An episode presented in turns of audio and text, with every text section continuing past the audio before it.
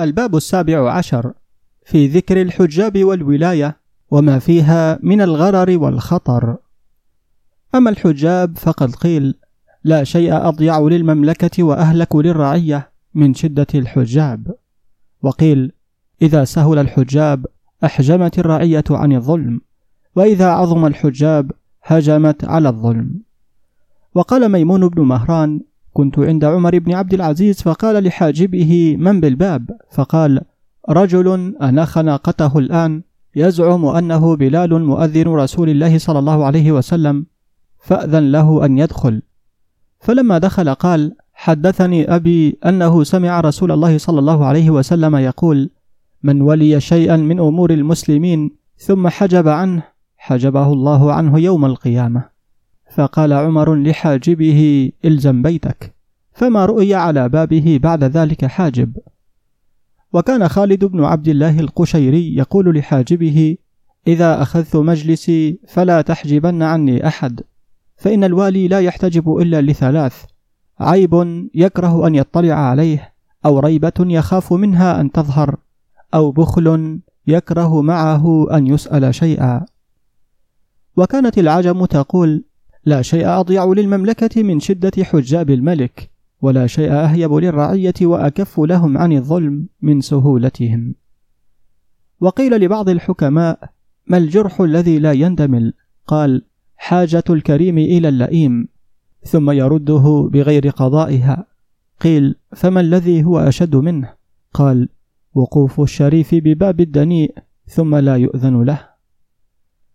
ووقف عبد الله بن العباس العلوي على باب المأمون يوما فنظر إليه الحاجب ثم أطرق فقال عبد الله لقوم معه إنه لو أذن لنا لدخلنا ولو صرفنا لانصرفنا ولو اعتذر إلينا لقبلنا. وأما النظرة بعد النظرة والتوقف بعد التعرف لا أفهم معناه. ثم تمثل بهذا البيت. وما عن رضا كان الحمار مطيتي ولكن من يمشي سيرضى بما ركب. ثم انصرف فبلغ ذلك المأمون فضرب الحاجب ضربا شديدا وأمر لعبد الله بصلة جزيلة وعشر دواب. قال الشاعر رأيت أناسا يسرعون تبادرا إذا فتح البواب بابك إصبعا ونحن جلوس ساكتون رزانة وحلما إلى أن يفتح الباب أجمعا. ووقف رجل خرساني بباب أبي دلف العجلي حينا فلم يؤذن له فكتب رقعة وتلطف في وصولها إليه وفيها إذا كان الكريم له حجاب فما فضل الكريم على اللئيم؟ فأجابه أبو دلف بقوله إذا كان الكريم قليل مال ولم يعذر تعلل بالحجاب وأبواب الملوك محجبات فلا تستنكرن حجاب بابي. ومن محاسن النظم في ذم الاحتجاب قول بعضهم سأهجركم حتى يلين حجابكم على أنه لا بد سوف يلين. خذوا حذركم من صفوة الدهر إنها وإن لم تكن خانت فسوف تخون. وقال آخر ماذا على بواب داركم الذي لم يعطنا إذنا ولا يستأذن؟ لو ردنا ردا جميلا عنكم أو كان يدفع بالتي هي أحسن. وقال آخر أمرت بالتسهيل في الإذن لي ولم ير الحاجب أن يأذنا فلن تراني بعدها عائدا ولن تراه بعد مستأذنا وقال آخر ولقد رأيت بباب دارك جفوة فيها لحسن صنيعك التكدير. ما بال دارك حين تدخل جنة؟ وبباب دارك منكر ونكير. وقال آخر إذا جئت ألقى عند بابك حاجبا محياه من فرط الجهالة حالك. ومن عجب مغناك جنة قاصد وحاجبها من دون رضوان مالك. وقال آخر سأترك بابا أنت تملك إذنه ولو كنت أعمى عن جميع المسالك. فلو كنت بواب الجنان تركتها وحولت رجلي مسرعا نحو مالكي. وقال آخر ماذا يفيدك أن تكون محجبا؟ والعبد بالباب الكريم يلوذ. ما أنت إلا في الحصار معي فلا تتعب فكل محاصر مأخوذ. وقال أبو تمام سأترك هذا الباب ما دام إذنه. على ما أرى حتى يلين قليلا فما خاب من لم يأته متعمدا ولا فاز من قد نال منه وصولا. إذا لم نجد للإذن عندك موضعا وجدنا إلى ترك المجيء سبيلا. واستأذن رجل على أمير فقال للحاجب قل له إن الكرى قد خطب إلى نفسي. الكرى النعاس إن الكرى قد خطب إلى نفسي وإنما هي هجعة وأهب. فخرج الحاجب فقال له الرجل ما الذي قال لك؟ قال قال كلاما لا أفهمه وهو يريد ألا يأذن لك. وقال علي بن أبي طالب رضي الله عنه إنما أمهل فرعون مع دعواه الألوهية لسهولة إذنه وبذل طعمه. وقال عمرو بن مرة الجهني لمعاوية سمعت رسول الله صلى الله عليه وسلم يقول ما من أمير يغلق بابه دون ذوي الحاجة والخلة والمسألة إلا أغلق الله أبواب السماوات دون حاجته وخلته ومسألته. وجاء النامي الشاعر لبعض الأمراء فحجبه فقال سأصبر إن جفوت فكم صبرنا لمثلك من أمير أو وزير. رجوناهم فلما أخلفونا تمادت فيهم غير الدهور. فبتنا بالسلامة وهي غنم وباتوا في المحابس والقبور. ولما لم ننل منهم سرورا رأينا فيهم كل السرور. وأنشدوا في ذلك أيضا قل للذين تحجبوا عن راغب بمنازل من دونها الحجاب إن حال عن لقياكم بوابكم فالله ليس لبابه بواب. واستأذن سعد بن مالك على معاوية فحجبه فهتف بالبكاء فأتى الناس وفيهم كعب فقال وما يبكيك يا سعد؟ فقال وما لي لا أبكي وقد ذهب الأعلام من أصحاب رسول الله صلى الله عليه وسلم ومعاوية يلعب بهذه الأمة. فقال كعب لا تبكي فإن في الجنة قصرا من ذهب يقال له عدن أهله الصديقون والشهداء وأنا أرجو أن تكون من أهله. واستأذن بعضهم على خليفة كريم وحاجبه لئيم فحجبه فقال في كل يوم لي ببابك وقفة أطوي إليه سائر الأبواب وإذا حضرت رغبت عنك فإنه ذنب عقوبته على البواب. وأما ذكر الولايات وما فيها من الخطر العظيم فقد قال الله تعالى لداود عليه السلام بسم الله الرحمن الرحيم يا داود إنا جعلناك خليفة في الأرض. فاحكم بين الناس بالحق ولا تتبع الهوى فيضلك عن سبيل الله. إن الذين يضلون عن سبيل الله لهم عذاب شديد بما نسوا يوم الحساب. صاد 26 جاء في التفسير أن من اتباع الهوى أن يحضر الخصمان بين يديك فتود أن يكون الحق للذي في قلبك محبة خاصة. وبهذا سلب سليمان بن داود ملكه. قال ابن عباس رضي الله عنهما كان الذي أصاب سليمان بن داود عليهما السلام أن ناسا من أهل جرادة امرأته وكانت من أكرم نسائه عليه تحاكموا إليه مع غيرهم فأحب أن يكون الحق لأهل جرادة فيقضي لهم فعوقب بسبب ذلك حيث لم يكن هواه فيهم واحدا. وروي عن عبد الرحمن بن سمرة رضي الله عنه قال قال لي رسول الله صلى الله عليه وسلم يا عبد الرحمن لا تسأل الإمارة فإنك إن أعطيتها من غير مسألة أعنت عليها وإن أعطيتها مسألة وكلت إليها. وقال معقل بن يسار رضي الله عنه سمعت النبي صلى الله عليه وسلم يقول ما من عبد يسترعيه الله الراعية فلم يحطها بنصيحته إلا لم يجد رائحة الجنة. وفي الحديث من ولي من أمور المسلمين شيئا ثم لم يحطهم بنصيحته كما يحوط أهل بيته فليتبوأ مقعده من النار.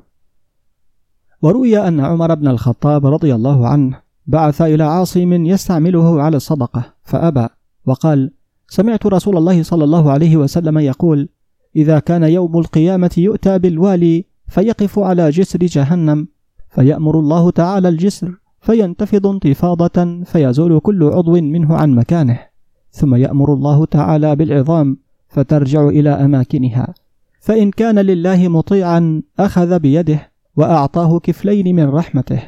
وإن كان لله عاصيا انخرق به الجسر فهوى به في نار جهنم مقدار سبعين خريفا. فقال عمر رضي الله عنه سمعت من النبي صلى الله عليه وسلم ما لم أسمع. قال نعم.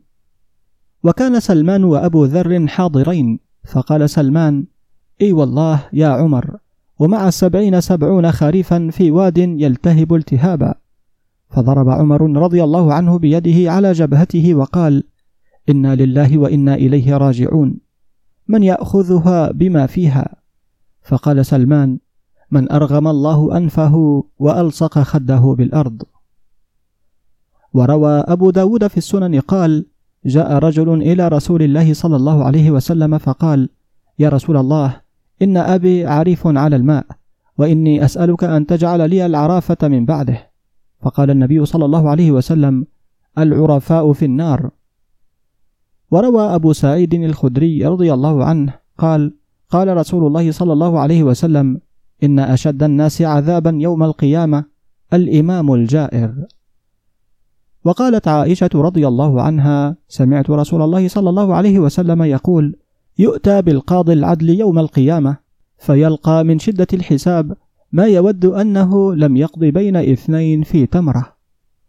وقال الحسن البصري إن النبي صلى الله عليه وسلم دعا عبد الرحمن بن سمرة يستعمله فقال يا رسول الله خر لي.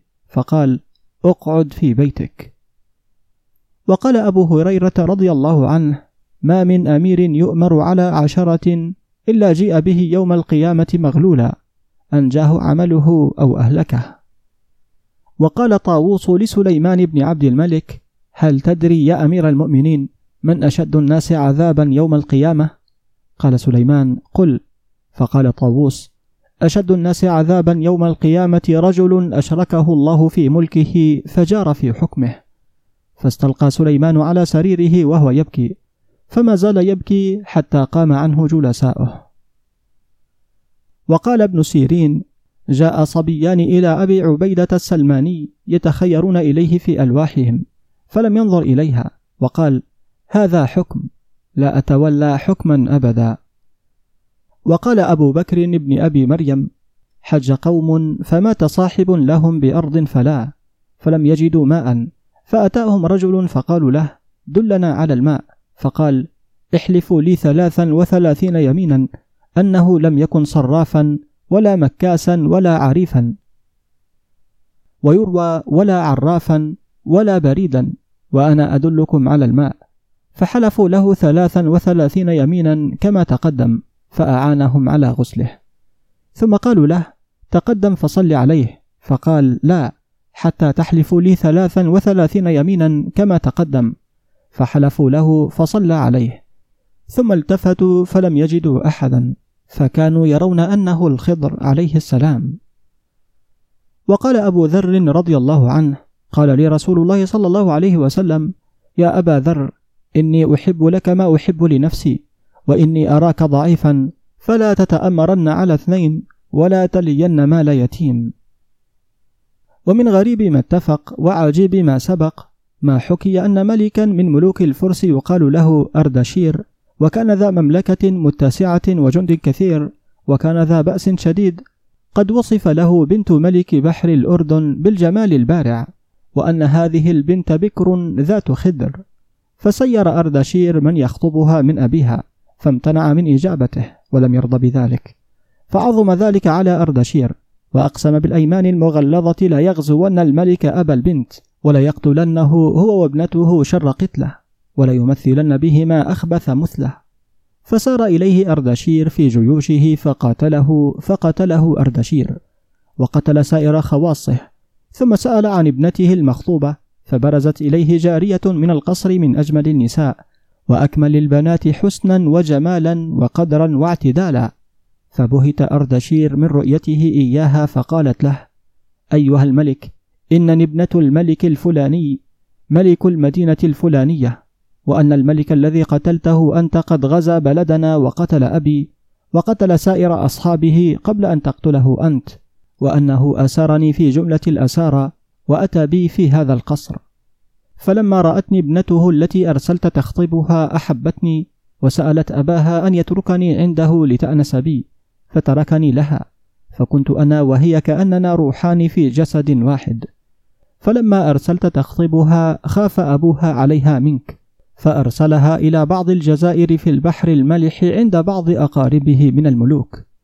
فقال أردشير وددت لو أني ظفرت بها فكنت أقتلها شر قتله. ثم إنه تأمل الجارية فرآها فائقة في الجمال فمالت نفسه إليها فأخذها للتسري وقال هذه أجنبية من الملك ولا أحنث في يميني بأخذها. ثم إنه وقعها وأزال بكارتها فحملت منه. فلما ظهر عليها الحمل اتفق أنها تحدثت معه يوما وقد رأته منشرح الصدر فقالت له أنت غلبت أبي وأنا غلبتك. فقال لها ومن أبوك؟ فقالت له هو ملك بحر الأردن وأنا ابنته التي خطبتها منه وأنني سمعت أنك أقسمت لتقتلني فتحيلت عليك بما سمعت. والآن هذا ولدك في بطني فلا يتهيأ لك قتلي. فعظم ذلك على أردشير إذ قهرته امرأة وتحيلت عليه حتى تخلصت من يديه فانتهرها وخرج من عندها مغضبا وعول على قتلها. ثم ذكر لوزيره ما اتفق له معها فلما رأى الوزير عزمه قويا على قتلها خشي أن تتحدث الملوك عنه بمثل هذا وأنه لا يقبل فيها شفاعة شافع.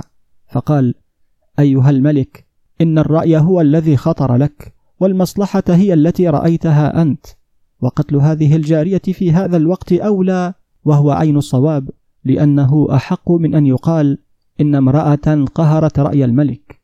وحنثته في يمينه لأجل شهوة النفس. ثم قال أيها الملك إن صورتها مرحومة وحمل الملك معها وهي أولى بالستر ولا أرى في قتلها أستر ولا أهون عليها من الغرق. فقال له الملك نعم ما رأيت خذها أغرقها. فأخذها الوزير ثم خرج بها ليلا إلى بحر الأردن ومعه ضوء ورجال وأعوان. فتحيل إلى أن طرح شيئا في البحر. اوهم من كان معه أنها الجارية ثم إنه أخفاها عنده. فلما أصبح جاء إلى الملك فأخبره أنه أغرقها فشكره على ما فعل. ثم إن الوزير ناول الملك حقا مختوما وقال أيها الملك إني نظرت مولدي فرأيت أجلي قد دنا على ما يقتضيه حساب حكماء الفرس في النجوم وإن لي أولادا وعندي مال قد ادخرته من نعمتك. فخذه إذا أنا مت إن رأيت وهذا الحق فيه جوهر. أسأل الملك أن يقسمه بين أولادي بالسوية فإنه ارثي الذي قد ورثته من أبي وليس عندي شيء ما اكتسبته منه إلا هذا الجوهر. فقال له الملك يطول الرب في عمرك ومالك لك ولأولادك سواء كنت حيا أو ميتا. فألح عليه الوزير أن يجعل الحق عنده وديعة. فأخذه الملك وأودعه عنده في صندوق. ثم مضت أشهر الجارية فوضعت ولدا ذكرا جميلا حسن الخلقه مثل فلقة القمر فلاحظ الوزير جانب الأدب في تسميته فرأى أنه إن اخترع له اسما وسماه به وظهر لوالده بعد ذلك فيكون قد أساء الأدب.